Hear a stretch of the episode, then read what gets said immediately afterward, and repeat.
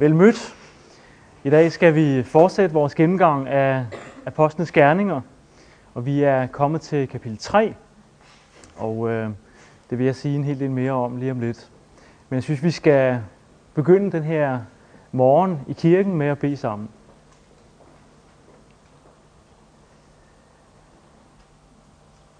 Kære Gud, du ved, hvor, hvor ofte vi forsøger at finde svar på alle de spørgsmål, som vi støder på i vores liv. Og du ved også, hvor ofte vi kommer til kort, og kan synes, det er svært at finde ud af, hvordan tingene hænger sammen. Vi takker dig for, at der er flere svar end dem, vi kan give, og at du har givet svar på de ting, som er allervigtigst for os. Vi beder dig om, at du vil hjælpe os til at, at få en lille bitte glimt af det. Forstå en lille bitte smule mere af det i dag. Amen.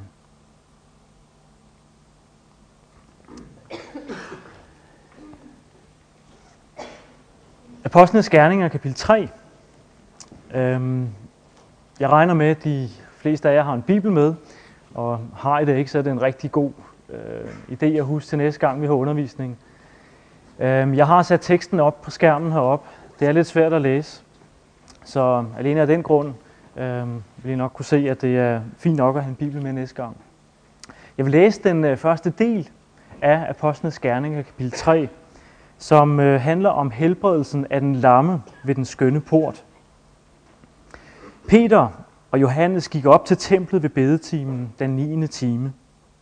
Der kom man bærende med en mand, som havde været lam fra moders liv. Ham satte man hver dag ved den tempelport, der kaldes den skønne, for at han kunne bede om en almisse af dem, der gik ind på tempelpladsen. Da han så Peter og Johannes på vej ind på tempelpladsen, bad han dem om en almisse. De så begge fast på ham, og Peter sagde, Se på os. Han så spændt på den i forventning om at få noget af den. Men Peter sagde, Sølv eller guld har jeg ikke, men jeg giver dig, hvad jeg har. I Jesu Kristi Nazareerens navn, stå op og gå. Og Peter greb hans højre hånd og rejste ham op, og straks blev hans fødder og ankler stærke. Han sprang op og kunne gå, stå og gå, og han fulgte med dem ind på tempelpladsen, hvor han gik rundt og sprang og priste Gud.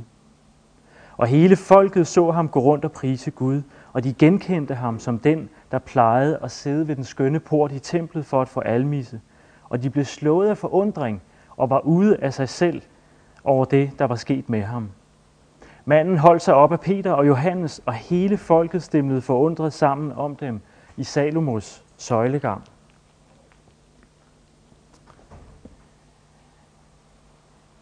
Hvis man har øh, studeret bare en lille bitte smule kommunikationsteori, så er det her en underlig tekst.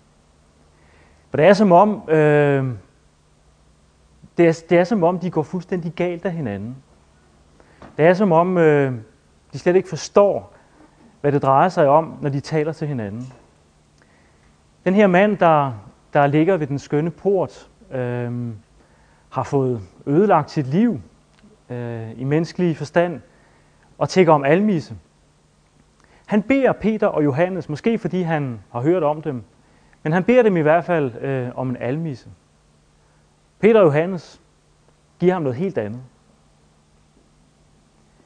Og der er noget, der er noget underligt over det her kapitel i Apostlenes Gerninger. Øhm, når Peter og Johannes gør, som de gør, nærmest øhm, svarer helt forbi det, som manden spørger på, det som han i hvert fald umiddelbart giver udtryk for, så tror jeg, det er for at statuere et eksempel. For at sige noget helt grundlæggende om, hvad sygdom er sige noget om, at sygdom ikke hørte til i den verden, som Gud skabte i tidernes begyndelse. Sige noget om, om, at sygdom ikke hører til i den verden, som Gud nyskaber, når han nyskaber, når han skaber den nye jord og den nye himmel.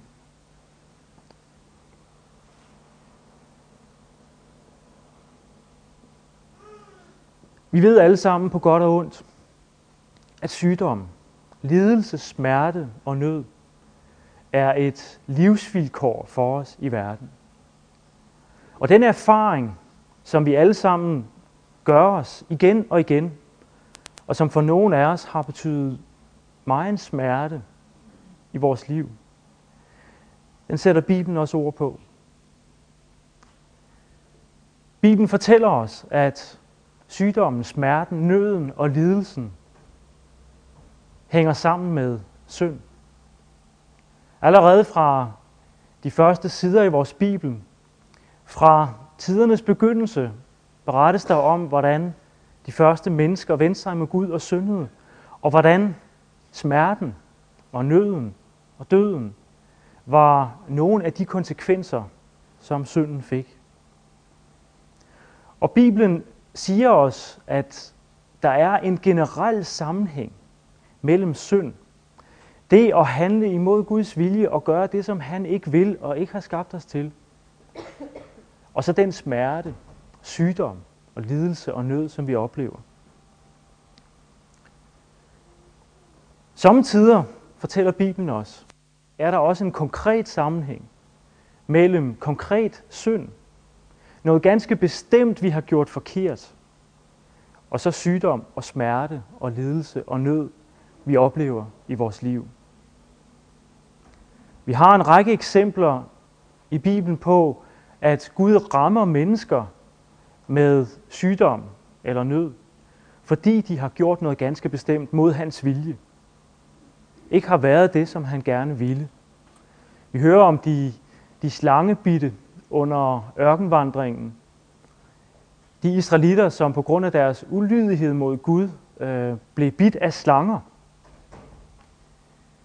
Vi hører om, hvordan David måtte kæmpe med tungsind, øh, depression, anfægtelser, mørke tanker, fordi Gud lagde den byrde på ham, fordi han havde taget en anden mands kone.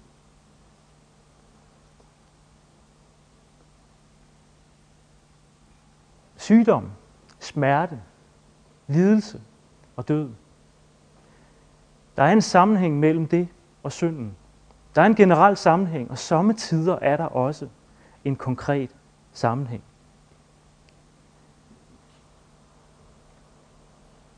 To spørgsmål og et svar har jeg skrevet.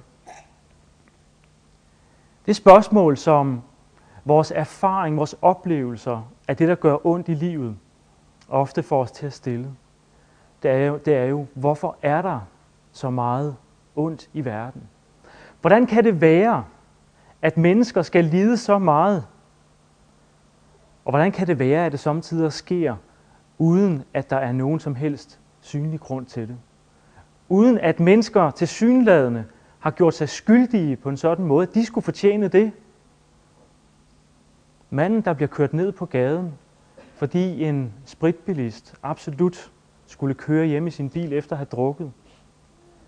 Og vi kan nævne eksempel på eksempel på eksempel med mennesker, der for os uforskyldt bliver genstand for lidelse. Måske har du selv oplevet det.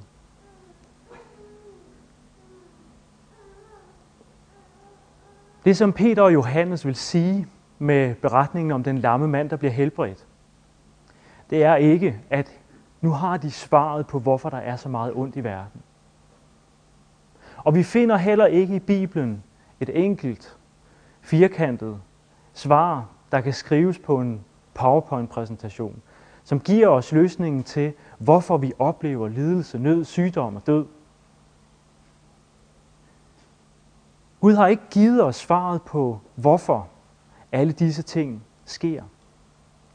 Gud har sagt, at generelt er der en sammenhæng mellem synd og lidelse og sygdom. At det er konsekvenser af synden. Men han har ikke givet os svaret i hver enkelt tilfælde på, hvorfor det lige skulle ske. Jeg tror ikke, jeg er den, der har oplevet øh, de her ting tungest i mit liv. Heller ikke øh, blandt os, der sidder her. Men jeg har kæmpet med spørgsmålet et par gange i øh, mit liv. Da min far døde samme uge, som jeg blev student, i en uge, som skulle have været præget af fryd og øh, hestetur og øh, alt det, der hører til en studentereksamen, var det svært at forstå, hvorfor det skulle ske lige der. Og da vi vi aborterede med vores første barn, var det også uforståeligt for os, hvorfor vi skulle miste det, som vi havde glædet os så meget til og ønsket os så meget. Jeg har kæmpet meget med Gud for at få svar på de spørgsmål, men har også lært, at det er ikke alle spørgsmål af den karakter, der er svar på. Jeg tror, du kan sætte ord på, om ikke de samme oplevelser, så mange andre oplevelser, der har forvoldt lige så stor smerte i dit liv. Eller du kender mennesker, som har været præget af smerten. Og jeg tror også, du kender til, hvor ofte det er sådan, at man bare må sige, jeg forstår det ikke. Der er nogle spørgsmål, der ikke findes andre svar på, end på det helt overordnede plan, nemlig, at når mennesket har vendt sig fra Gud, så har det fået nogle konsekvenser. Og sygdommen og lidelsen og døden er et livsvilkår i denne verden. Det er spørgsmål, som også er der, og som der findes et svar på. Det er det næste, jeg har skrevet herop. Hvad gør vi, når der findes så meget ondt i verden? Hvad stiller vi op med det? Jeg tror ofte, vi kan blive så, øh, så fixeret på det her spørgsmål om, hvorfor der er så meget ondt i verden, at det går hen og bliver en eller anden form for, for teoretisk øh, øh, forhindring for os, for overhovedet at komme videre. Og det kan være enormt svært for os at acceptere, at sygdommen og alt det, der er svært, er et livsvilkår. Og så komme videre derfra. Gud har ikke givet os noget uddybende svar på, konkret svar på, hvorfor der i hver enkelt situation er så meget ondt. Men han vil gerne hjælpe os til at leve med det. Han svarer os på spørgsmålet om, hvad vi skal stille op, når der er så meget ondt i verden, og vi også oplever det i vores eget liv. Først og fremmest, så må det nemlig minde os om årsagen til, hvorfor der er så meget ondt i verden. Minde os om, at det dybest set på det overordnede generelle plan drejer sig om, at mennesket og dermed også jeg, har syndet imod ham og ødelagt det, som i begyndelsen var så godt, så godt, så godt.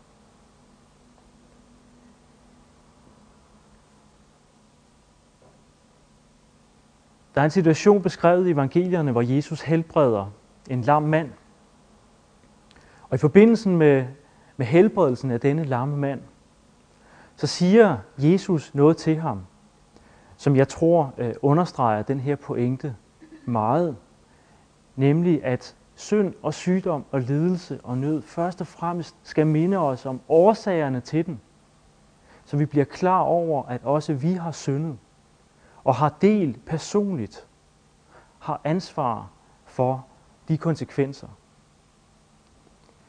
Jesus havde helbredt ham, og han stod og jublede over, at han nu var blevet rask, at det, som havde ødelagt hans liv, nu var væk, så sagde Jesus til ham, Synd fra nu af ikke mere, for at ikke noget værre skal ramme dig. Synd fra nu af ikke mere, for at ikke noget værre skal ramme dig. Hvad er det, Jesus vil, når han siger det til ham? Jo, det Jesus vil sige, det er,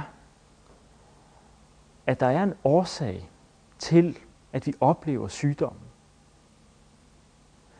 Og hvis ikke årsagen til, at vi oplever syndens konsekvenser bliver fjernet, så vil vi komme til at opleve noget, der er meget værre end at være lamme, spedalske, og hvad vi nu ellers kan nævne af, af sygdomme og lidelser af nød. Synd fra nu af ikke mere. Lad det her gøre. Lad det minde dig om, siger Jesus til ham, at du først og fremmest må have fjernet årsagen til at alt det her dukker op i dit liv. Og med det vil Jesus minde os om, at når vi oplever så meget ondt i verden, og også i vores eget liv, så må det få os til at råbe til ham.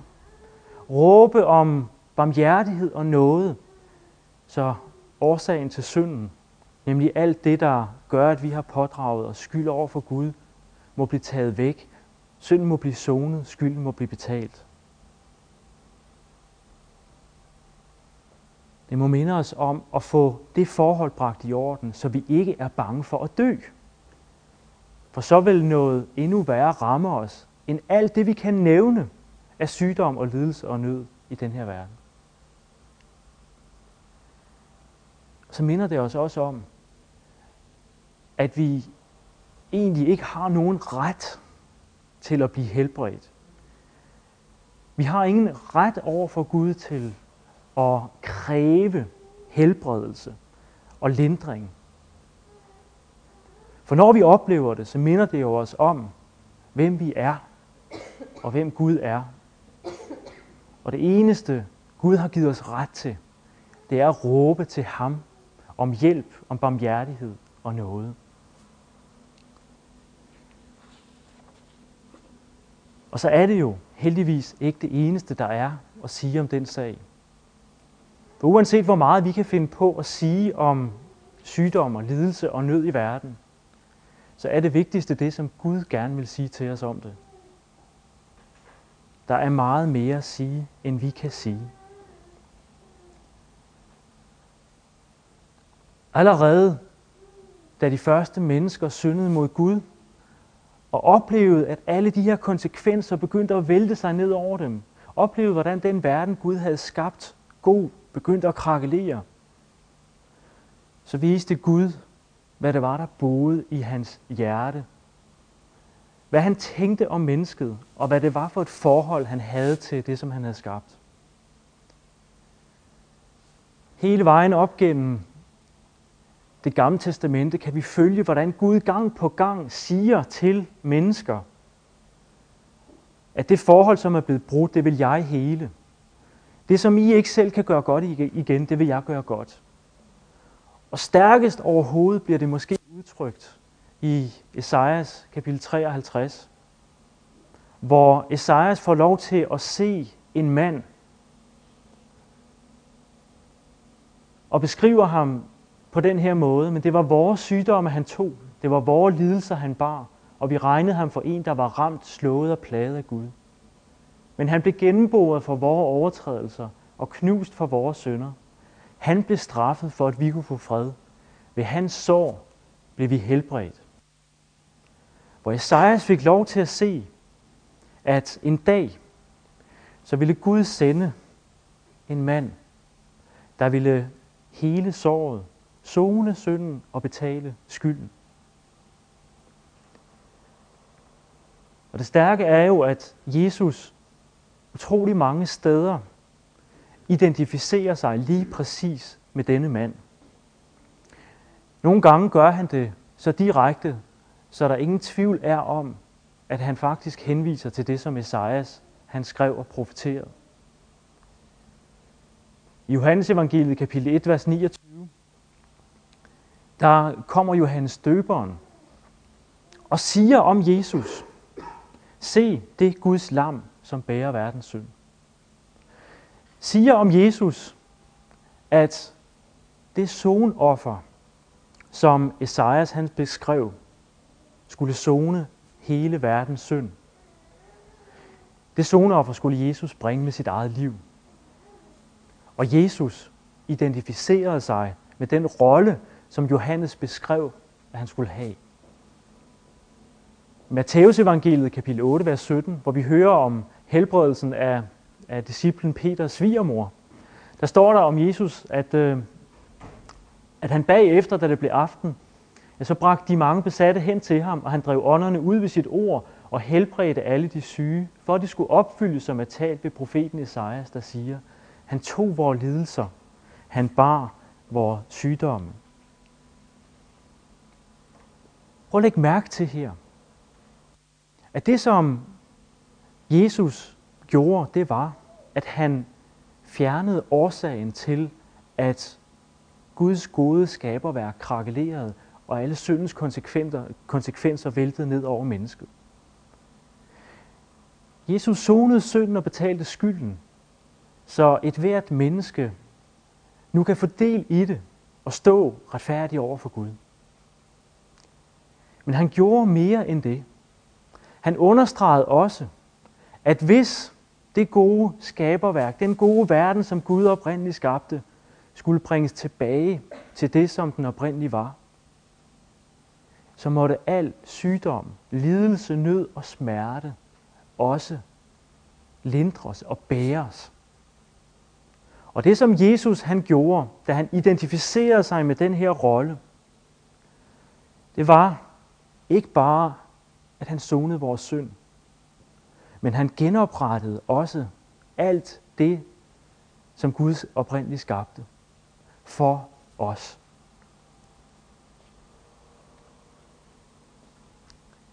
Det er jo bare ikke det, vi oplever af det. Oplever vi netop ikke det modsatte? Oplever vi ofte ikke, at det vi så udmærket kan, kan læse i det nye testamente om, hvad Jesus gjorde, det står i skærende kontrast til det, vi oplever i vores eget liv. Det er lige præcis den spænding, som Peter taler om. Når han siger, lovet være Gud, hvor Herre Jesu Kristi Far, som i sin store barmhjertighed har genfødt os til et levende håb øh, ved Jesu Kristi opstandelse fra de døde, til en uforgængelig og ukrænkelig og uvisnelig arv, der ligger gemt i himlene til jer, som er Guds magt ved troens bevares til en frelse, der holdes reddet til åbenbares i den sidste tid. Peter understreger med al ønskelig tydelighed, at vi allerede har det. At det, som hverken Adam eller Eva eller Esajas eller Paulus eller vi selv kunne gøre, nemlig hele de sår, som mennesket og verden fik ved syndefaldet. Det har Gud selv gjort. Han har genløst os, og vi ejer det i troen. Vi har tillid til, stoler på, at det også gælder os, så har vi det. Men Peter lægger ikke skjul på, at indtil det tidspunkt, hvor Jesus kommer igen anden gang, for synligt at genskabe verden, som den var, dengang Gud skabte den første gang, så lever vi i en spænding mellem at tro og se. Hvor vi i troen kan gribe om alt det, som Jesus han har gjort, mens vi samtidig med vores øjne må se noget helt andet. Men, siger Peter, det der betyder noget, det er det, som vi griber om i troen. For det er et levende håb. Det er ikke et hvilket som helst håb. Det er et håb, der er baseret på noget, som Gud selv har gjort og lovet, og som derfor ikke kan være mere levende.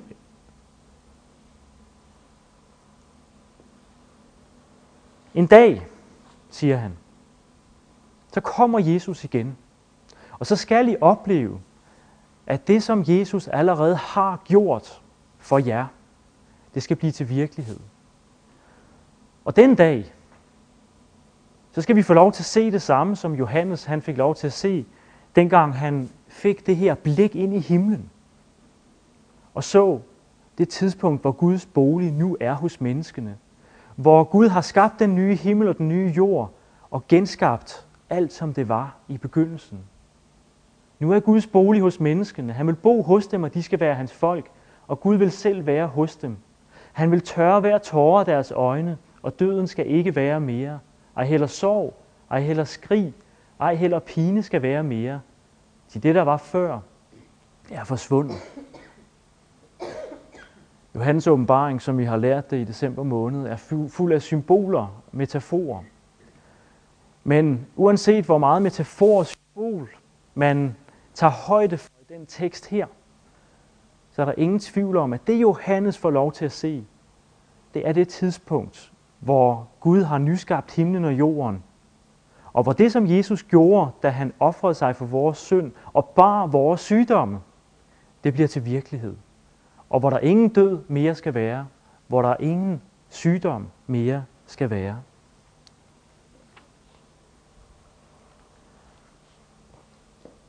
Da vi øh, sendte programmet ud for øh, undervisningen her i januar og februar, og fortalte, at at øh, vi skulle gennemgå apostlenes gerninger, så skrev vi, at det skulle være til brug for Københavnerkirken. Og den tanke, vi har haft med, med det, det er jo, at øh, man kan læse apostlenes gerninger på mange måder. Claus han nævnte det øh, i forbindelse med gennemgangen af apostlenes gerninger 1. Det er en fantastisk historisk beretning om, hvordan den første kristne kirke voksede. Fra en lille disciplekreds, der fulgte Jesus, til en kirke på mange tusind mennesker. Og hvordan Gud øh, gjorde forunderlige ting. Hvis vi skal, hvis vi skal bruge det i Københavnerkirken, hvis du som kommer i Københavnerkirken skal øh, have mere gavn af apostlenes gerninger, end blot at sidde og tænke tilbage på, ja, hvor var det fantastisk dengang. Øhm, så er du nødt til at tage det ind over dit eget liv. Og tage til dig, at det samme, som Peter og Johannes denne dag ville lære den lamme mand ved den skønne port, at det faktisk også gælder dig. For jeg tror netop, at Peter og Johannes vil sige noget generelt, noget som gælder til alle tider for enhver kristen menighed, med det han sagde og det han gjorde. Også for dig og for mig, der kommer i Københavnerkirken temmelig mange år efter, at det her foregik, gælder det, at Jesus har gjort alt, hvad der skal til, for at de sår, der har været mellem dig og mig og Gud, er blevet helet. Også for dig og mig gælder det, at vi er frelst på grund af det, som Jesus har gjort. Og at han har båret vores sygdomme. Men også for os gælder det, at det er noget, vi må gribe om. Hold fast i, i troen. Ved at have tillid til, at når det er Gud selv, som siger det, og forsikrer os om, at sådan er det, at det er fuldbragt, ja, så gælder det også for os. Og så må vi vide, at også vi lever i den spænding, som Peter beskriver. At selvom vi, vi ejer det alt sammen i Kristus, så vil vi, indtil han kommer igen for at nyskabe jorden, samtidig se noget andet. Og på samme måde som vi må leve med synden i vores liv, indtil Jesus kommer igen, sådan må vi også sommetider leve med sygdommen i vores liv. Det, der giver os håb, et levende håb i den situation, det er, at Jesus har sonet vores synd. Han har båret vores sygdomme. Han har gjort det, der skal til for, at vi en dag kan få lov til at opleve et liv uden det. Uden synden, uden sygdommen. Indtil Jesus kommer igen, skal vi derfor bede. Københavnerkirken skal først og fremmest bede om søndernes forladelse. Fordi alt det, vi ser omkring os og nogle gange i vores eget liv, minder os om synden. Derfor skal vi bede om vores synders forladelse, for at ikke noget endnu værre skal ramme os. Men så må vi også have lov til at bede Gud om at fri os fra synden. Og vi må have lov til at bede ham om at fri os fra sygdommen. For begge dele er fremmede elementer i Guds verden. Og selvom vi må leve med det, indtil Jesus kommer igen, så har Gud givet os lov til og bede ham om, trylle ham om, og minimere konsekvenserne i vores og andre menneskers liv. Og det er jo her, Jakobs brev, kapitel 5, vers 14-15, kommer så stærkt ind. Lider nogen i blandt jer ondt, skal han bede. Er nogen glad, skal han synge lovsangen. Er nogen blandt jer syg, skal han tilkalde menighedens ældste. Og de skal salve ham med olie i Herrens navn og bede over ham. Og troens bøn vil frelse den syge, og Herren vil gøre ham rask. Og hvis han har begået synder, vil han få tilgivelse for dem. Bekend derfor jeres synder for hinanden, og bed for hinanden om, at I må blive helbredt. En retfærdig bøn formår meget, stærk som den er.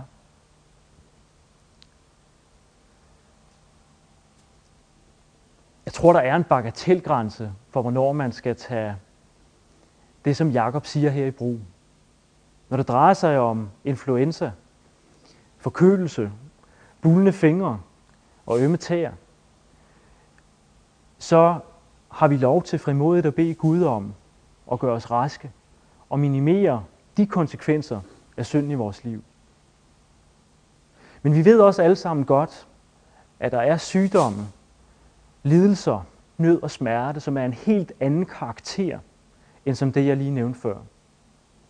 Sygdomme, nød, smerte og lidelse, som mærker os for resten af dette jordiske liv, og som i menneskelig betragtning kan ødelægge vores liv.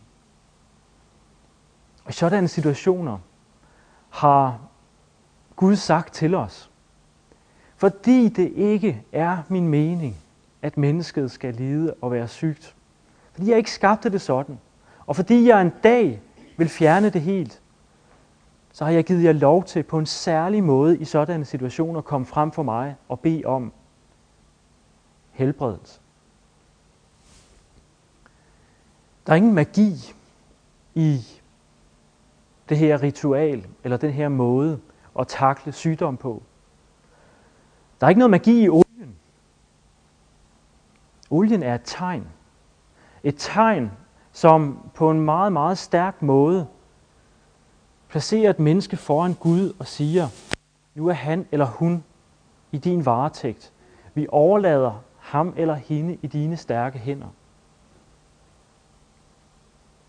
Ritualet er heller ikke magi i den forstand, at det virker bare, man udfører det.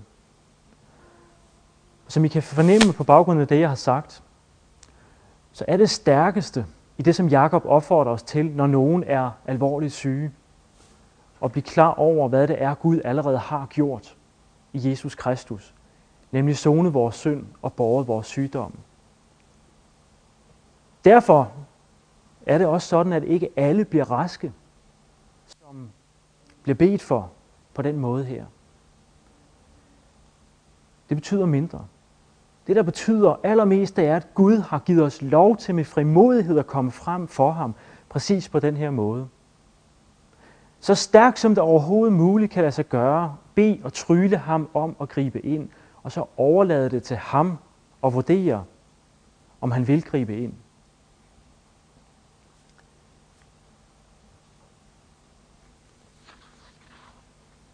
Allerede øh, i begyndelsen af Københavnerkirkens historie øh, begyndte vi at praktisere det her. Og jeg vil bare nævne det for jer som en mulighed.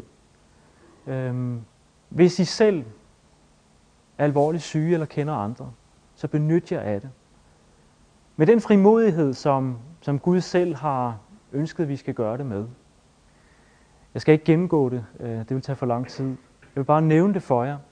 Kontakt en af os i menighedsledelsen, hvis du har brug for at blive salvet med olie for din sygdom, eller hvis du kender en, som måske har brug for det. Gud har givet os frimodighed til at gøre det. Og der vil ikke være noget stærkere i sådan et tilfælde, end at bringe dig selv, eller den du tænker på, frem for Gud. Så vi bliver mindet om alle sammen, at Jesus har sonet vores synd og båret vores sygdomme, og at han har givet os lov til at komme og spørge, om han ikke nok godt vil fjerne sygdommen allerede nu.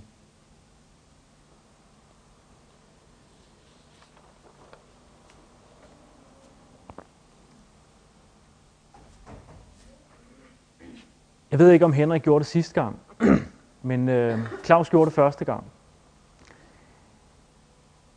Når I læser resten af kapitlet, så prøv at tænke på, hvor stærkt disse ting lige, lige pludselig kommer til at stå. Hvad det er, Peter og Johannes egentlig gerne vil. Da Peter så det, og der refererer han til reaktionerne på denne lamme helbredelse, sagde han til folket, Israelitter, hvorfor undrer I jer over dette og stiger på os, som om vi ved egen kraft eller fromhed havde bevirket, at den mand kan gå? Abrahams Gud og Isaks Gud og Jakobs Gud, vor fædres Gud, har herliggjort sin tjener Jesus. I kan selv læse videre. Men prøv at se, hvordan Peter og Johannes undlader at gøre det, som manden beder om, nemlig give ham en almisse. og helbreder ham, for at statuere et eksempel, for at vise, at Jesus har båret vores synd, har båret vores sygdom. Og nogle gange, nogle gange, når vi beder ham om det, så tager Gud vores sygdom fra os allerede her i tiden, som et tegn på det, som venter os. Hvis vi ved Guds kraft bliver bevaret i troen til den dag. Hvis I øh, skulle hænge et lille ord op derhjemme, et lille vers op derhjemme øh, på jeres køleskab, eller på jeres bærbare, eller madkasse, eller hvor I nu ser tingene, så tag det her vers fra Peters prædiken. Hvorfor undrer I jer over dette og stiger på os, som om vi ved egen kraft eller fromhed havde bevirket, at den mand kan gå? Og lad det minde jer om, at hvor meget, hvor mange af syndens konsekvenser igen oplever i jeres liv i den uge, der kommer, så har Jesus sonet jeres synd og båret jeres sygdomme. Og en dag, der skal I få lov til at se det. Og samtidig lad Gud os få lov til at se et glimt af det allerede her i tilværelsen.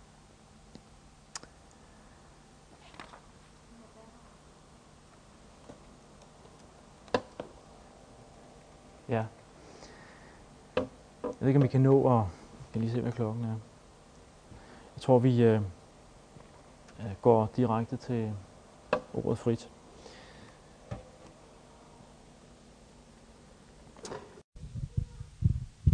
Jeg vil læse øh, dagens tekst fra Ordsprogens bog, kapitel 5, vers 1-6.